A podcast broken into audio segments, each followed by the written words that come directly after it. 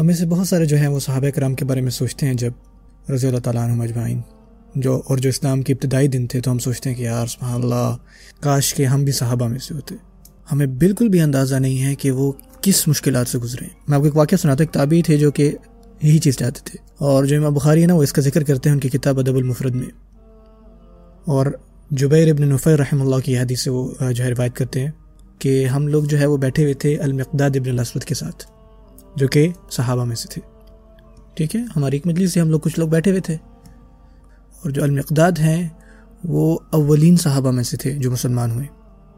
تو جو ایک اور آدمی ان کے ساتھ بیٹھا ہوا تھا، تو انہوں نے کہا تو لهاتين العينين اللتين رأتا رسول اللہ صلی اللہ علیہ وسلم وشاہدتا ما لم نشهد اس کا مطلب یہ ہے کہ آپ کتنے خوش قسمت ہیں کہ آپ کے پاس یہ دو آنکھیں ہیں۔ جنہوں نے رسول اللہ صلی اللہ علیہ وسلم کو اپنی آنکھوں کے سامنے دیکھا ہے اور اس چیز کو دیکھا ہے جس کو ہم نے نہیں دیکھا۔ آپ نے بدر کی لڑائی لڑی، آپ نے عہد کی لڑائی لڑی الحضاب کاش کہ میں آپ کی جگہ ہوتا۔ سو جو جبیر روایت کرتے ہوئے کہتے ہیں کہ فسٹ ضب المقداد۔ جو مقداد رضی اللہ تعالیٰ تھے، وہ بہت غصے میں آ گئے۔ اور میں نے خود سے سوچا کہ یہ اتنے غصے میں کیوں آ رہے ہیں؟ یہاں تک کہ المقداد رضی اللہ تعالیٰ نے اس بات کی وضاحت کی۔ انہوں نے کہا کہ ما بال اقوام یطلبون مشہدا غیبہ اللہ عنہ لوگوں کے ساتھ کیا ماجرا ہے کہ وہ یہ چاہتے ہیں وہاں پر حاضر ہونا جہاں پر اللہ تعالیٰ نے ان کی غیاب کو ضروری سمجھا۔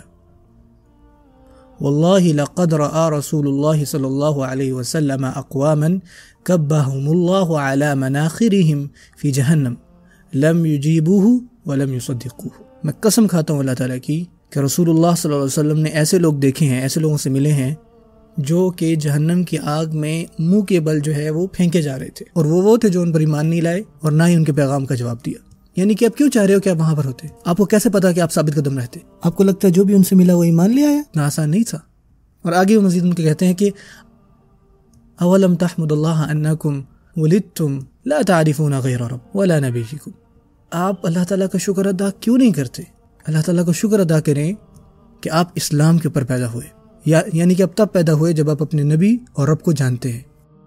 یعنی اب تب پیدا ہوئے جب آپ لا الہ الا اللہ محمد رسول اللہ پر قائم رہ سکتے ہیں۔